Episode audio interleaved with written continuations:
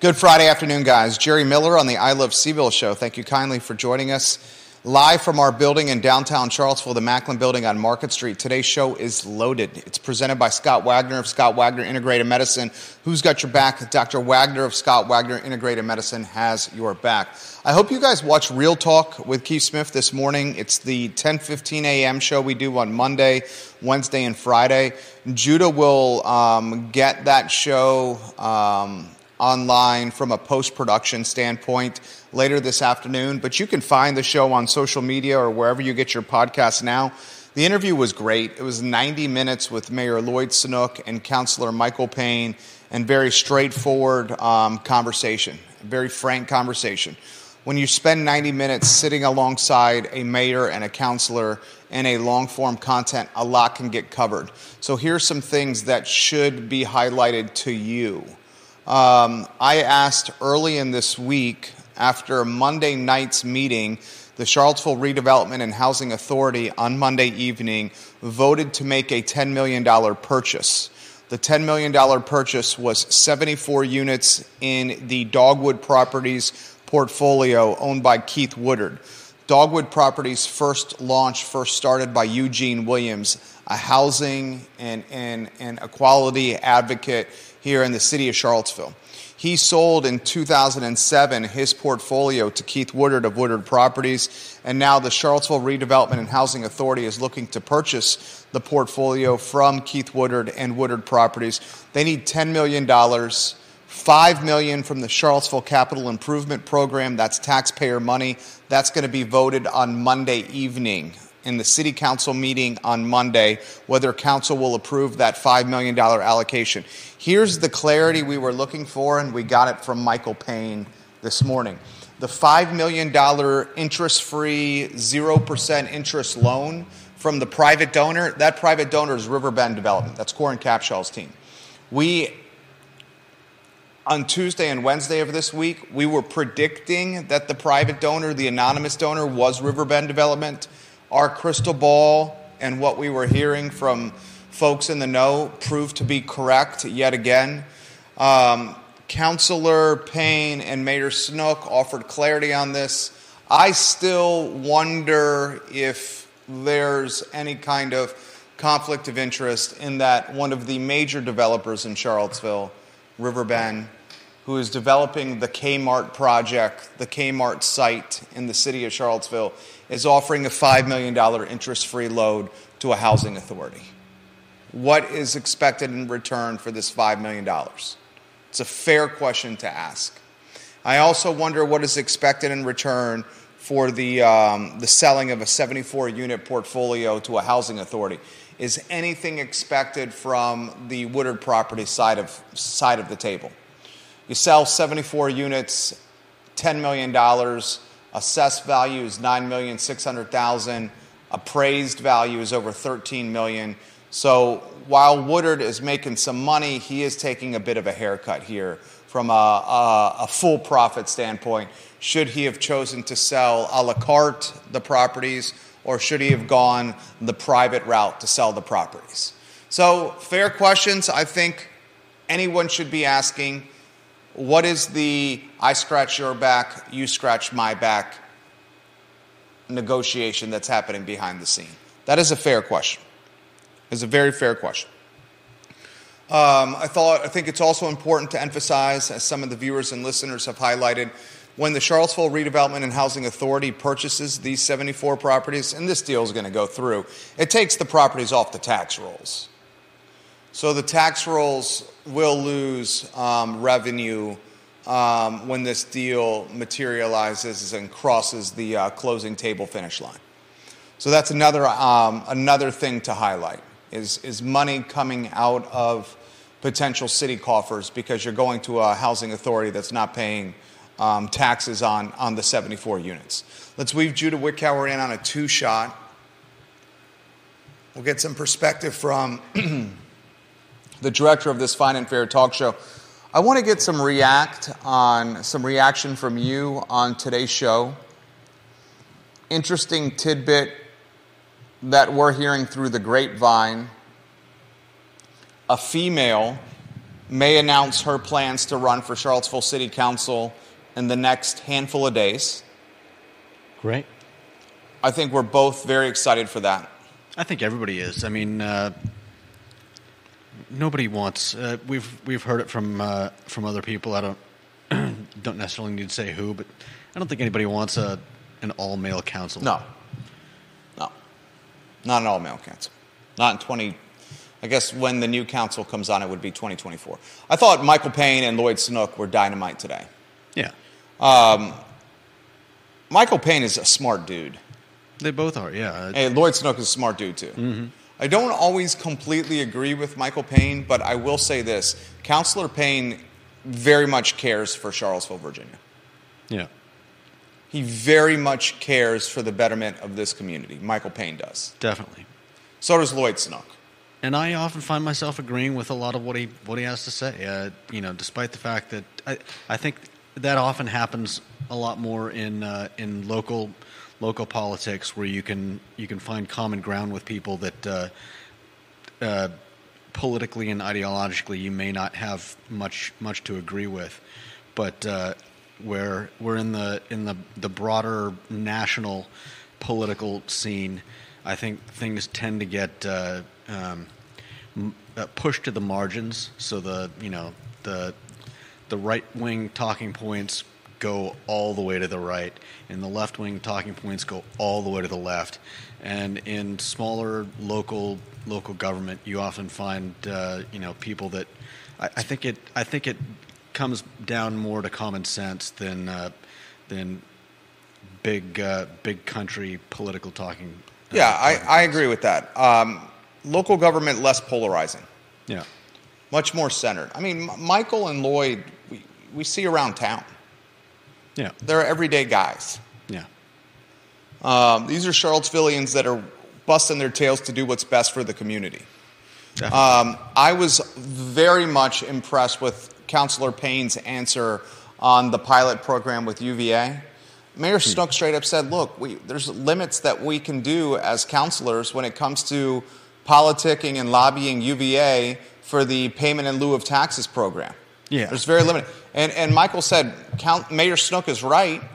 One thing he's trying to do is maybe use the power of the populace and the influence of the masses to lobby UVA to start ponying up some cash. I think that's the right path of attack. yeah, There's no more influential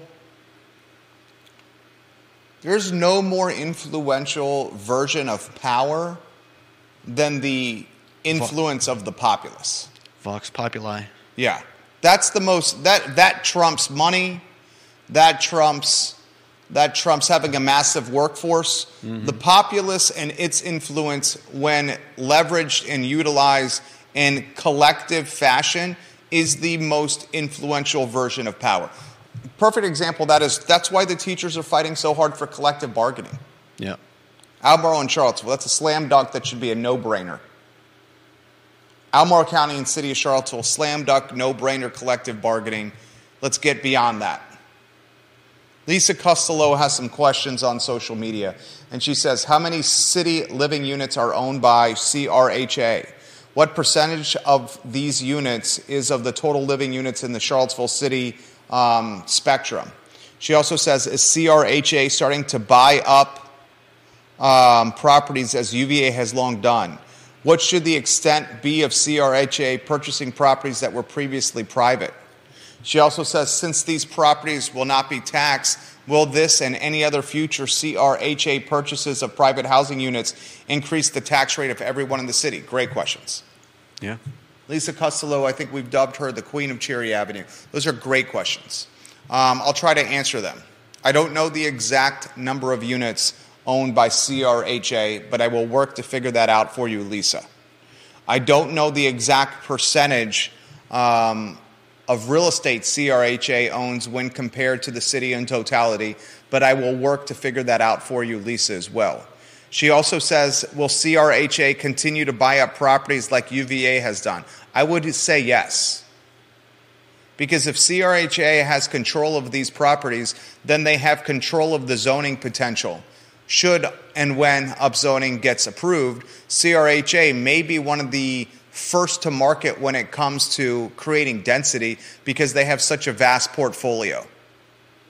Hmm. And to answer your question, what should the extent be of CRHA purchasing properties that were previously private? That's a great question. And that may be a question for council. How deep can CRHA go in buying properties, taking them off tax rolls, and putting them into this housing authority purview? That's a great question. I think a fair question, and it should be asked on Monday night when council is considering whether or not to allocate five million of taxpayer dollars to uh, to CRHA.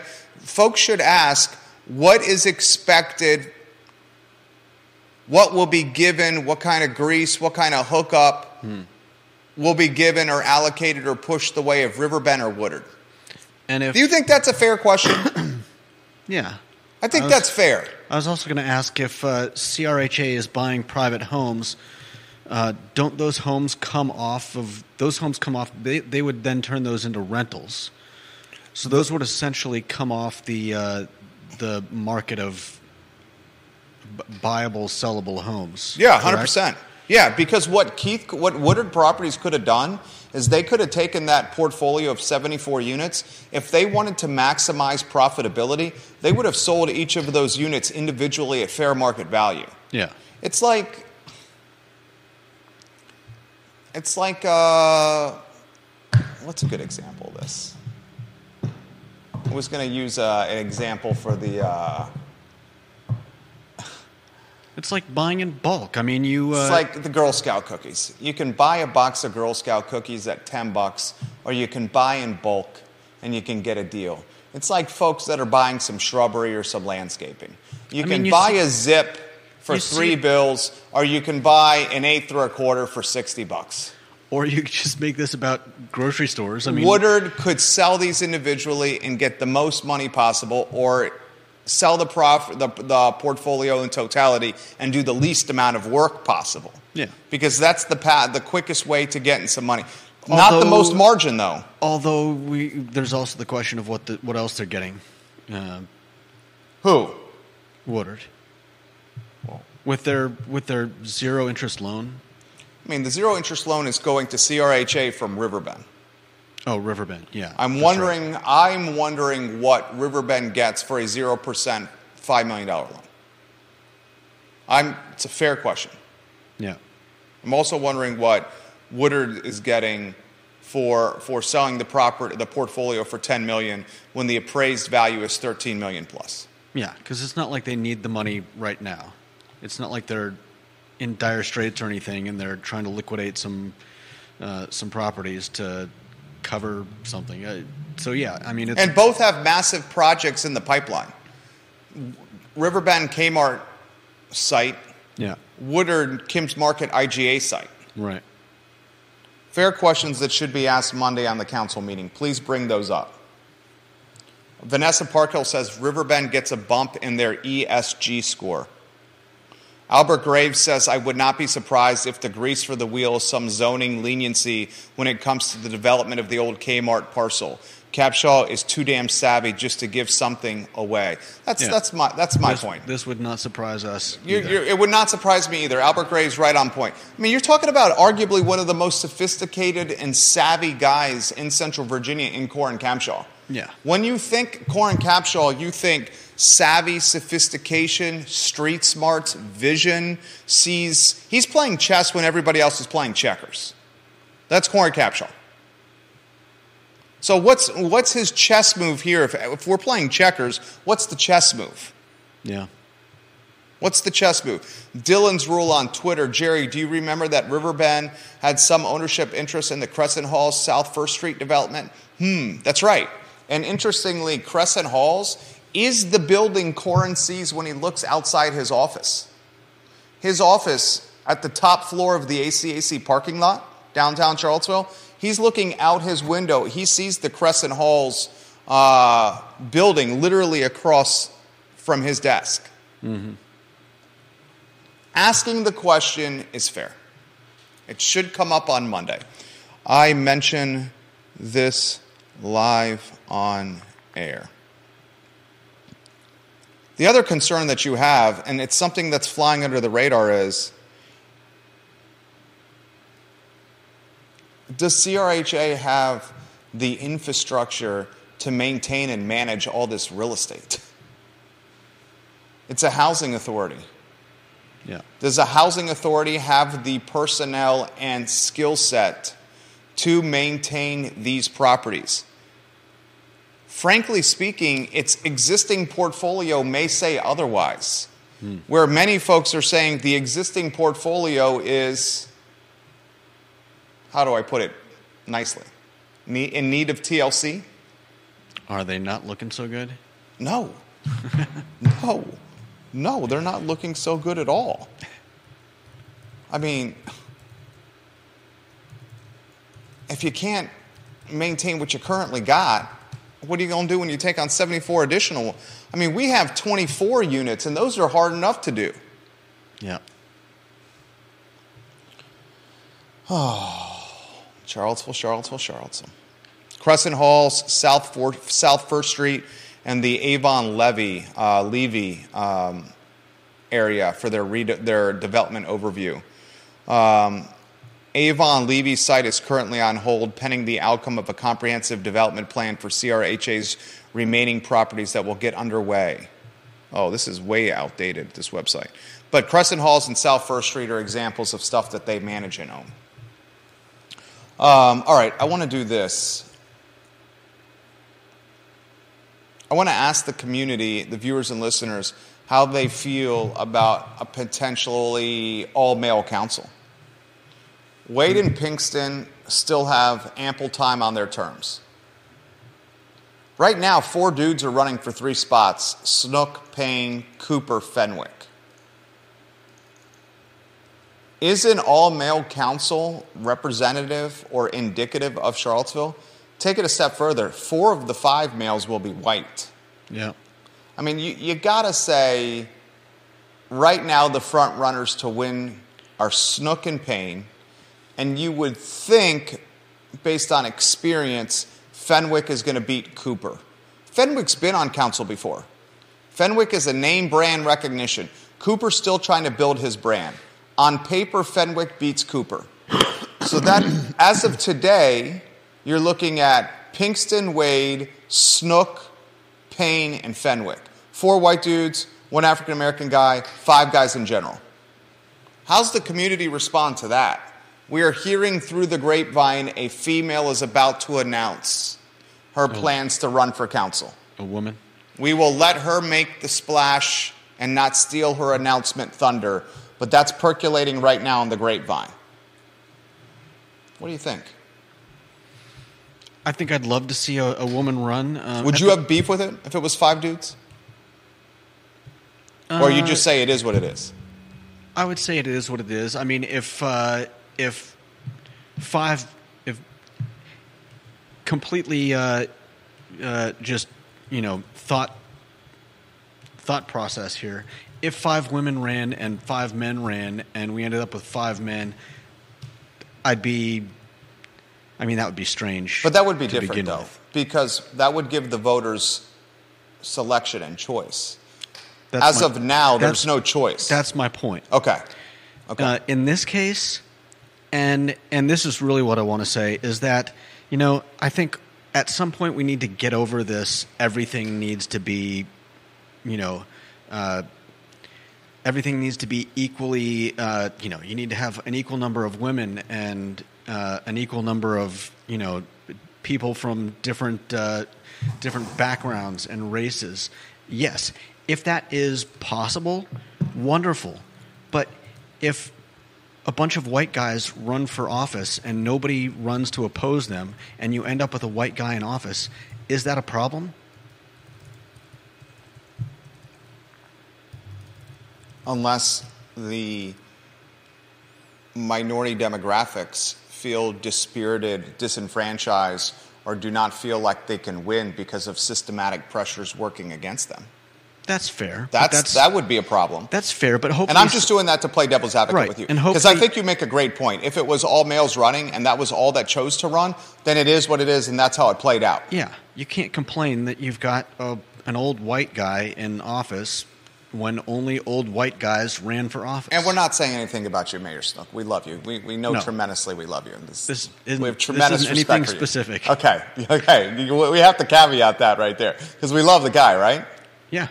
We love the guy. I wasn't even thinking about it. Okay, we love we love the guy. We love you, Um, Yeah, I in the case of uh, in the case of of people feeling you know dispirited or like they don't have a chance to win.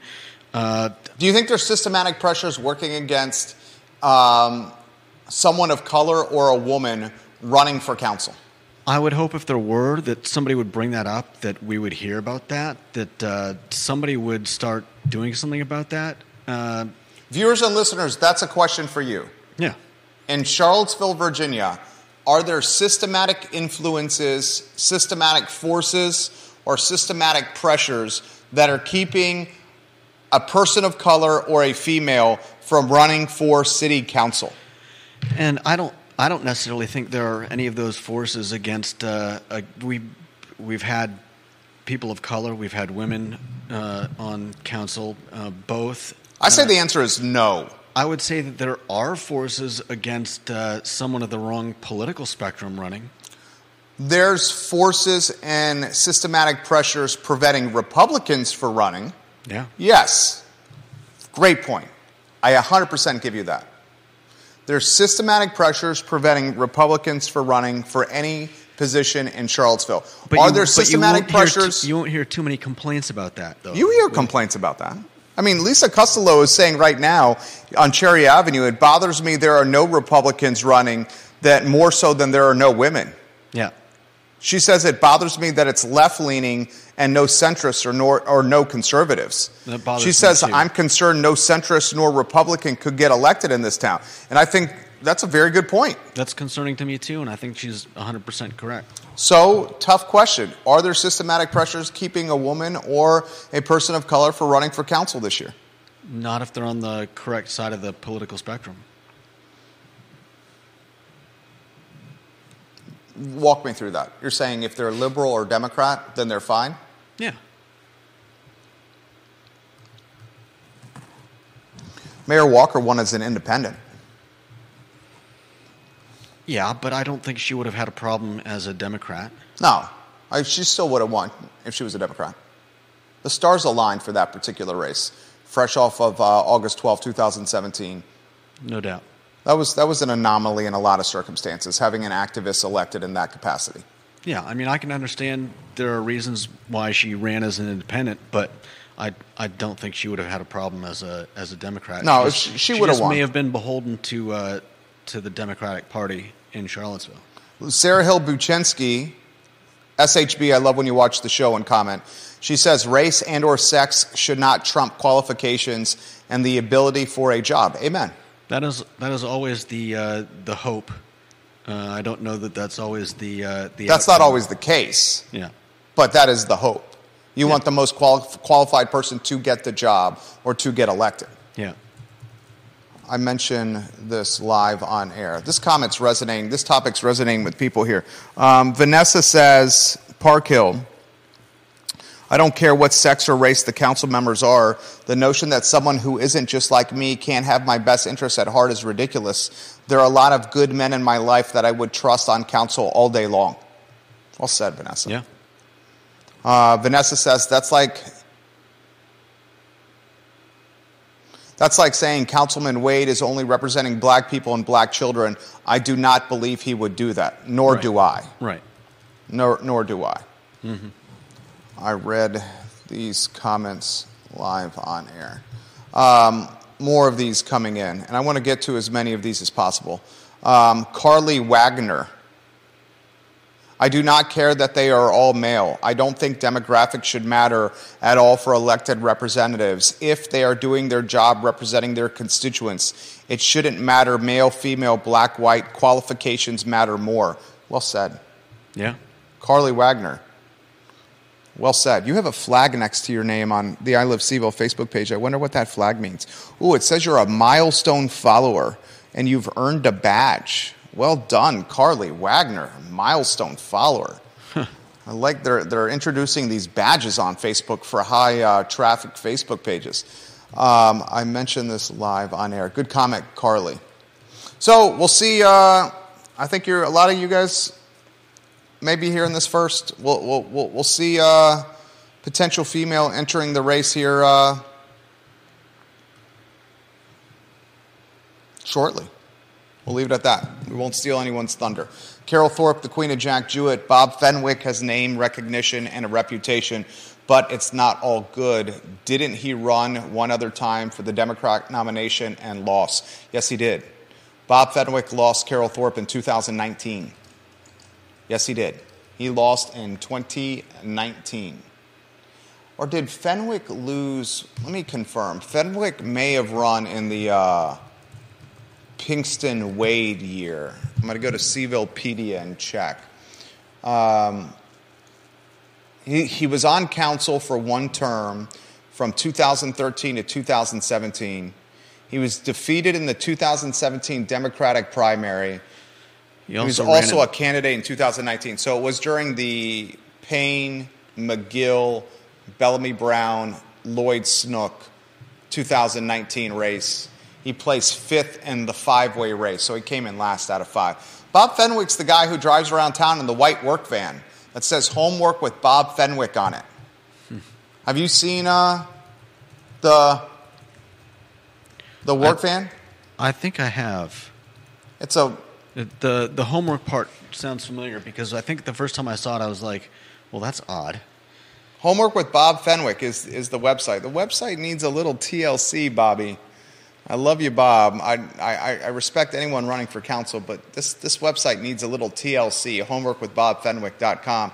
That URL's on the white van. That white van, if that pulled up to me at a stoplight and it was, and it was like, uh, you know, after dark and there wasn't anybody around and the lights were not on and that white van pulls up to me and I'm on the, on the sidewalk, I'm watching my back. I'm just joking, Bob.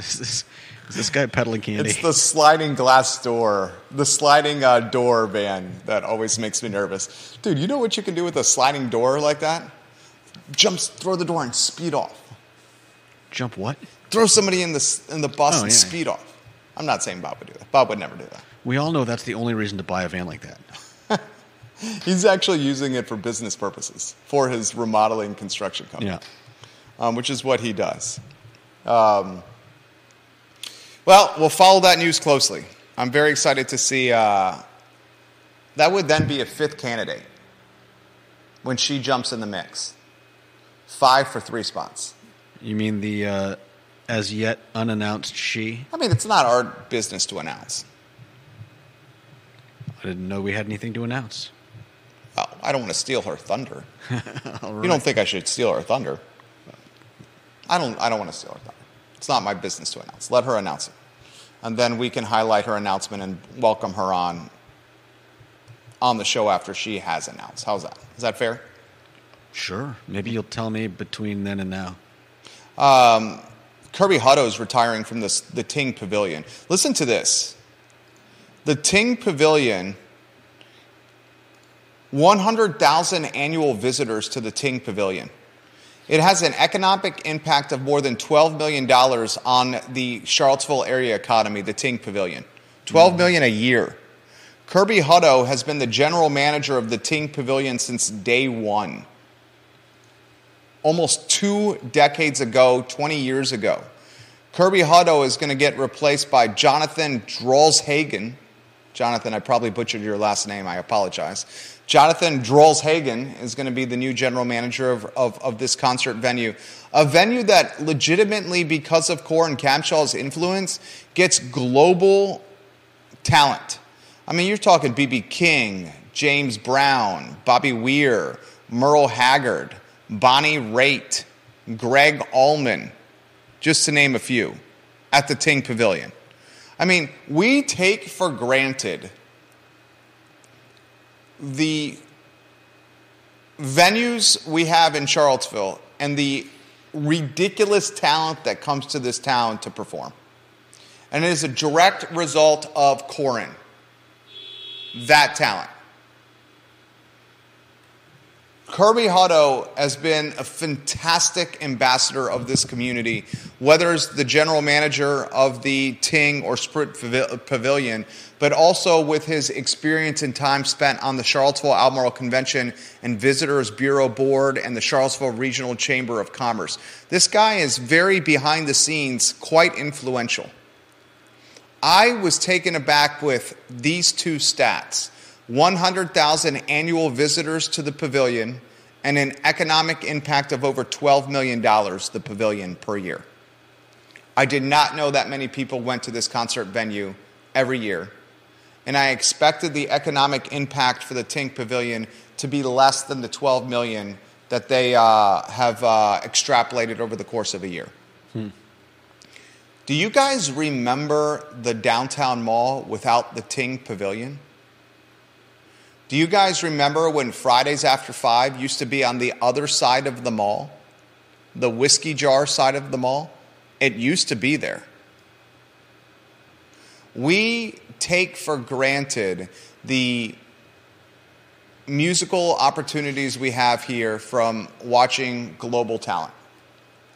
We take it for granted. We take for granted the depth in restaurants. We take for granted the depth of breweries, the depth of vineyards and cideries.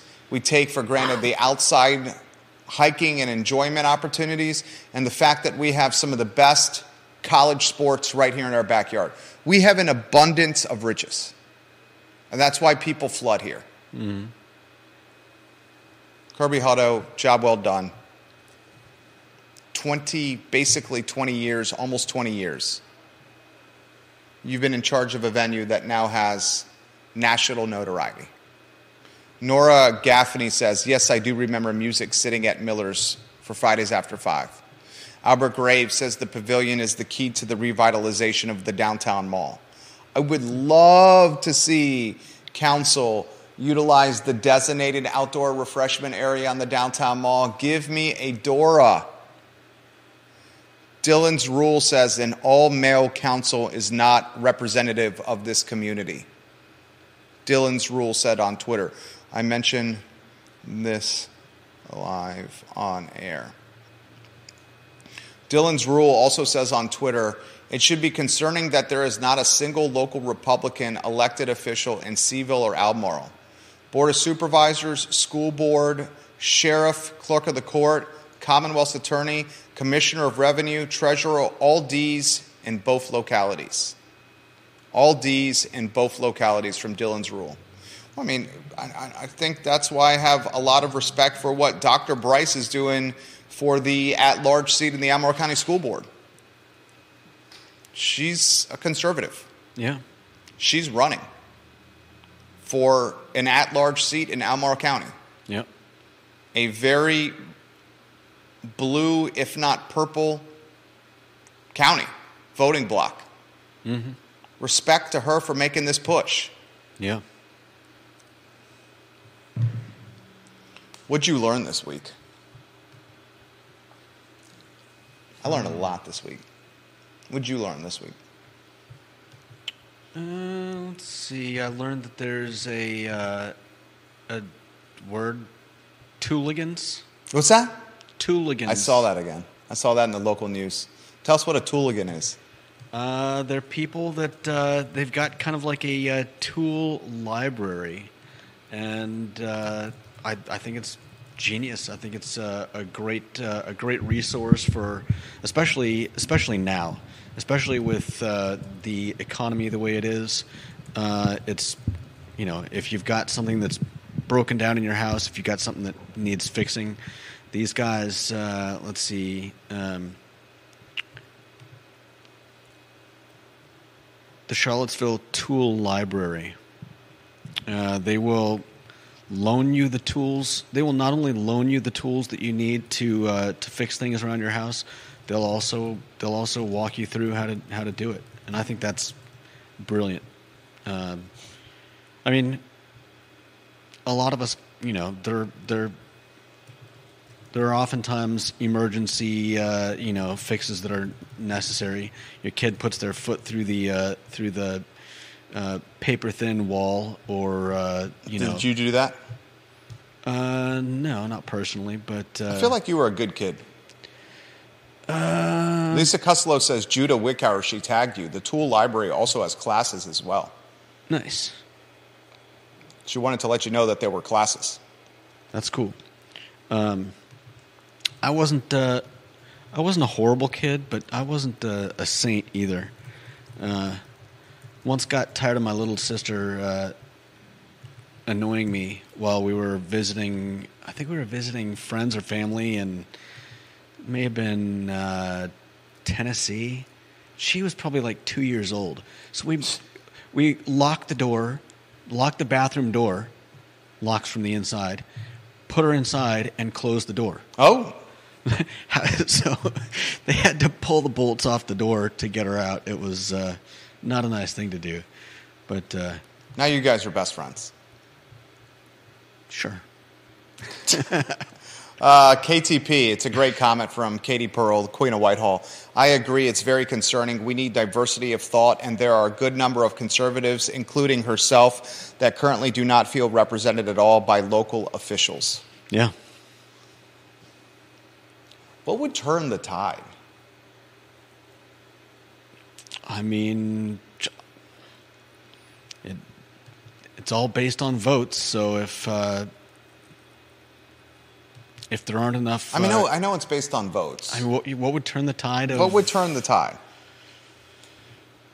Is it just a direct reflection of um, higher education being in our backyard?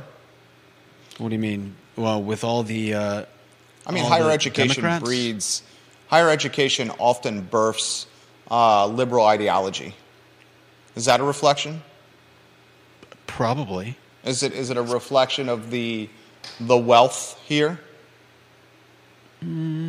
Maybe. I think I would believe that it was more in line with. Uh, Why do you think it is, Carol? Carol Thorpe. She says one party rule, no matter which party it is, is a bad situation. We're 100% in agreement with that, Carol. Amen. What do you, what do you think has birthed the one party or, or is um, influencing or driving this one party community we live in? I think a lot of it is the school. You've got a lot of. Uh, Is it a lack of is it a lack of organization and engagement and momentum and infrastructure from Republicans and that party? Possibly, uh, I think they've. I think they've got an uphill battle, and uh, and they would really need something. Uh, they would really need something to make them shine. Uh, I mean, I don't. I don't know, but uh, I think that. Um, I think they've got an uphill battle, and uh, with all the, you know, with all the bad press surrounding people like uh, like Trump, and uh, and some of the other some of the other people that are uh, regulars on the you know in the political news. Um, I just don't know if it's going to happen here in Charlottesville. Um, comments are coming in fast. Katie Pearl says, I look forward to casting my vote for Dr. Bryce. She is a smart woman, mother, and professional who is well read and knowledgeable about our educational system. My vote for her will be my easiest selection all year. No doubt. Sandra Holbrook responds to Katie's comment by saying, Absolutely agree 100% with you. I'm tagging Katie and Sandra and saying, I mention this live on air. The uh, Bryce brings a lot of legitimacy with her campaign, and we know because we talked about this either yesterday or Wednesday that she now has some competition, and the competition she has, I want to get her name 100% right, is Allison Spillman, and you cannot have two more polar opposite campaigns than Bryce's and Spillman's. They're completely opposite. So what are they? What do they oppose each other on? Collective I'm bargaining. curious. So Spillman doesn't want collective bargaining. No, hugely in favor. Oh, Collective bargaining. Spillman um, has all kids in the public school system, Albemarle. Dr. Bryce got kids in private school. That'll come up. okay, but that's We've, we've already we've already dispelled that that shouldn't matter. yeah, Folks will bring that up. Yeah, no doubt. We've already explained why that should not matter and the response to, to how you handle that. I mean, I can still. I know people are still gonna gonna latch onto that. I just, uh, you know, in terms of in terms of their campaigns, that's outside of the you know the whatever they're going to be. You know, whatever if they had a debate. Spillman is very much going to run on a campaign that's empowering of trans students. Okay. An interesting topic that's going to come up in this competition and in this competitive race is should, should teachers notify parents if their sons or daughters are identifying as the opposite sex in schools? Yeah. That'll come up. You got an opinion on that one? Of course I do. And you think absolutely they should notify the parents?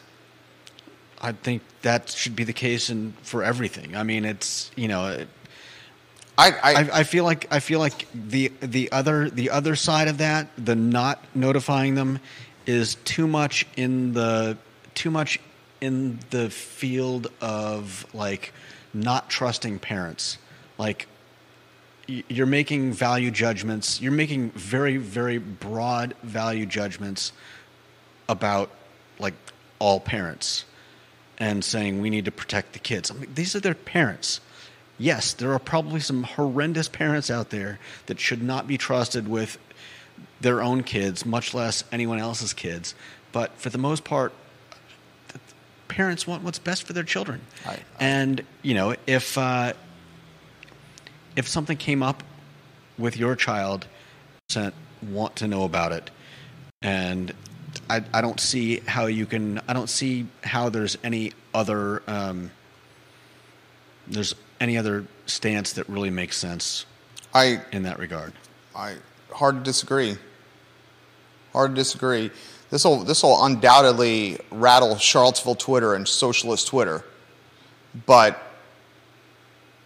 if my kid went to school, our sons went to school, and our sons were identifying as the opposite sex in school, I'd like to know. It, it boggles my mind that this conversation is even a real conversation. Yeah. Parents drop their kids off at school. Yes, they're not there, but they should be kept in the loop of what their kids are doing. Especially if what their kids are doing is identifying as the opposite sex. I have Or no problem. I have no problem if that happens. I just like to be kept in the loop. Right. That's all I'm saying. Yeah. You should want to know what's I'd, going on. I'd like to know what's going You on should- with our sons. You should want to know what's going on with your kids, Yeah. and I don't. I don't see any way that that uh, it would that it would ever make sense that schools or anyone should be keeping things about your children from you. Let the parents know what's going on with their kids in school. That's all folks are saying. Janice Boyce Trevelyan, parents cannot guide and help if they are not part of the conversation. Amen. Yeah. They also can't. They also can't help if their if their child runs into trouble either. Uh, either from bullying or from or personally. You know what if your kid is having a tough time and starts starts having uh, you know thoughts about uh, well you know maybe maybe i should just end this you know? How would you feel if you're as a parent if you never knew and never had a chance to, to help them? That would be devastating i think. If we could update the lower third on screen. I know this is a not a talking point in the headers, so I would say the lower screen, the lower third to utilize would be um, what Jerry and Judah learned this week. Thank you kindly. Um, Albert, Albert Graves, hell yeah, I want to know. And it's ludicrous that teachers are supportive of not telling the parent what's going on with their own children. Right. Right. Right. That's gonna that'll that'll come up in this race. no doubt I'll, I, I'm very open minded to hosting um, a debate with the two candidates. yeah It would be fair. We've done these debates before. We've done them with Mayor Snook, Michael Payne. We've done them with Carl Brown. We've done them with Juandiego Wade, Brian Pinkston. Eight or ten questions, two minutes a uh, piece to answer the questions, and then they each have a chance to respond to uh, what each other has to say. Respectful, informative, long form content. It would be the most watched debate in Charlottesville history. Because our platform has exponentially grown since we did the last debate, which was what, when Pinkston and Wade, Brian Pinkston and Juandiego Wade were here. So that was our last debate, was that race. Carol Thorpe says the Democrat political machine in Charlottesville has been conspiratorial and is comprised of several large influential groups to maintain a progressive stranglehold on local politics. I mean, Sonjia Smith is certainly helping, for example, keep, to keep this community uh, Democrat. The, the so called kingmaker, Sonjia Smith, who donates millions of dollars to political campaigns. Millions of dollars. Um, Carol also says if for no other reason parents are legally responsible for their minor children, they have a legal right to know. Yeah.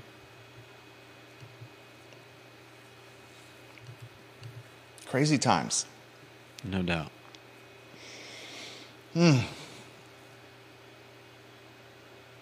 What do you think with the, the direction of how the show's been flowing? It's mostly good. We've been talking uh, more dialogue, had the trivia question introduction, had the, um, the best and worst thing we saw on Twitter introduction. Yesterday, we introduced the segment of highlighting and spotlighting the history of businesses. We did it with Timberlakes. 1917, a business founded on the downtown mall in the old People's Bank location. Yeah. Maybe the oldest restaurant in Charlottesville City limits Timberlakes, just beating the Virginian restaurant by six years. 1923 for the Virginian. They're on their 100 year anniversary right now, the restaurant on the corner. Timberlake's 1917 on the downtown mall. How do you think the show can be better? Hmm. How about you, viewers and listeners? How's, how can we make the show better for you? What do you think of the direction of the show of late? How, how can we make the program better for you guys? What would you like to see done differently? And Sarah Hill, you're exactly right. They went to um, Murray first before uh, going private. And the point I made on Wednesday the fact that she's running and her kids are in private shows how much she cares about the public schools because her kids won't benefit from the policy she puts into play if she's elected to the school board. Yeah. I saw someone else. Uh, I saw something somewhere else where a person was talking about uh, a parent or parents uh, wh- who, who are homeschooling, and uh, the fact that Yeah, uh, that was on Wednesday show. was that. Yeah, that was Wednesday show. One of the moms was commenting. She goes, "My kids are homeschooled. People would give us heat if we ran for school board because we're homeschooling," and she I didn't think think, that was, was. fair. and the fact that they have uh, the, the fact that, that they have because of that a uh, A different perspective, a perspective that they can offer. a perspective that's worth uh, Listening that's to. worth bringing to the school system right. Ah. which is just another way of saying it would be nice if we had uh, some some variety in uh, in the voices that sit on our councils Yeah. Right. Lisa Costello would like us to potentially reserve a few topics at the end to discuss state and national news. That's a good idea. As a way to potentially improve the show. Few topics at the end to discuss state and national news. Lisa Costello, good idea. Queen of Cherry Avenue. Let me give you uh, some prompts. How else, viewers and listeners? We seriously are open minded to what you guys have to say. yeah Um, Katie says exactly, Judah. How can a parent help if they aren't aware? From a sheer liability perspective, the parents could easily sue a school if something destructive happened to a student that the staff had knowledge of and they fail to disclose to the parents. Absolutely. Yeah. Dude, you guys want to, my, if something happened at the school and my wife did not know about it, you do not want to be anywhere near infuriated mama bear. Yeah. You do not want to go in the crosshairs of mama bear. Trust me.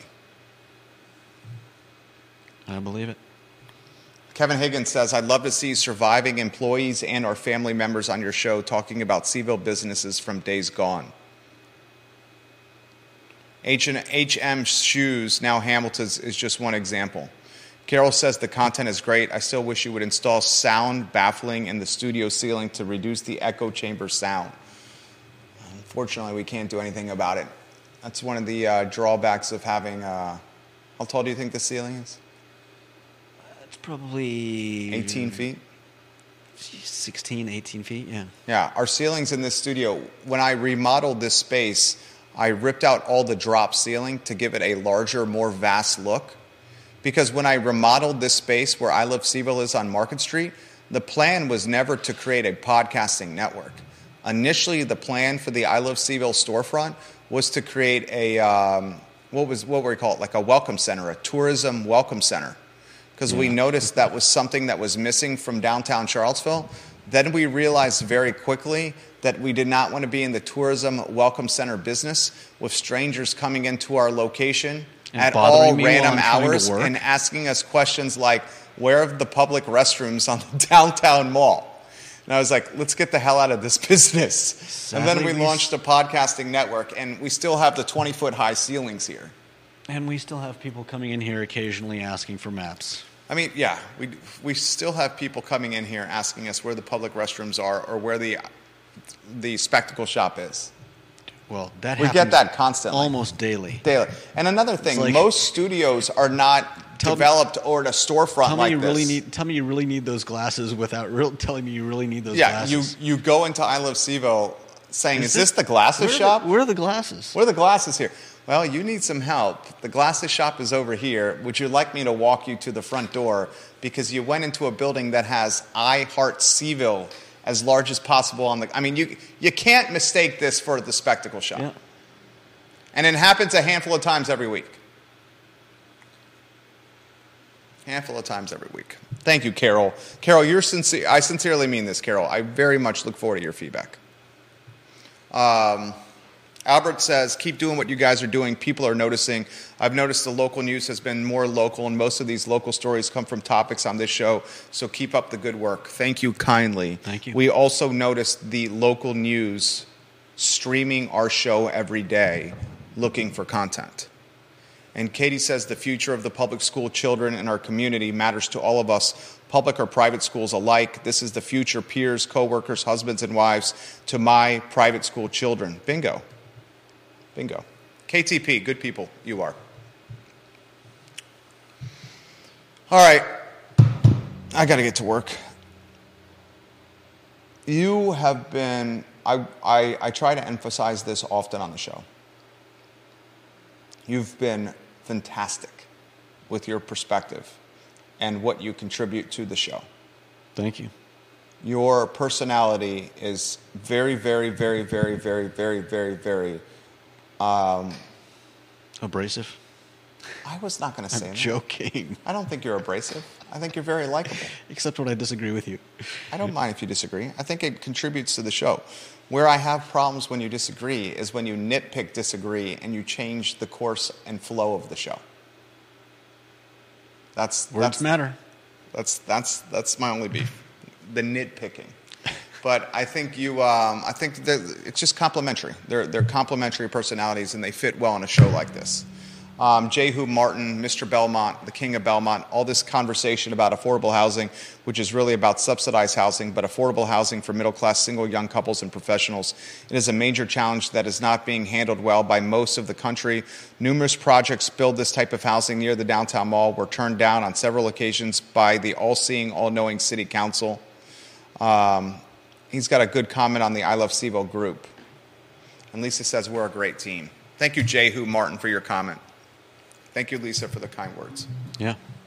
Um, I, I want to do this. You know what? I, I will reach out to uh, Dr. Bryce and um, Allison Spillman, the two candidates running for the school board seat at large, about a live debate. Live debate on the talk show. We've got Would a lot of experience doing these. We'll do it. Would we give them the uh, the debate questions beforehand? I, I will give, I think you should give the debate questions beforehand, except for maybe one or two that are asked on the fly.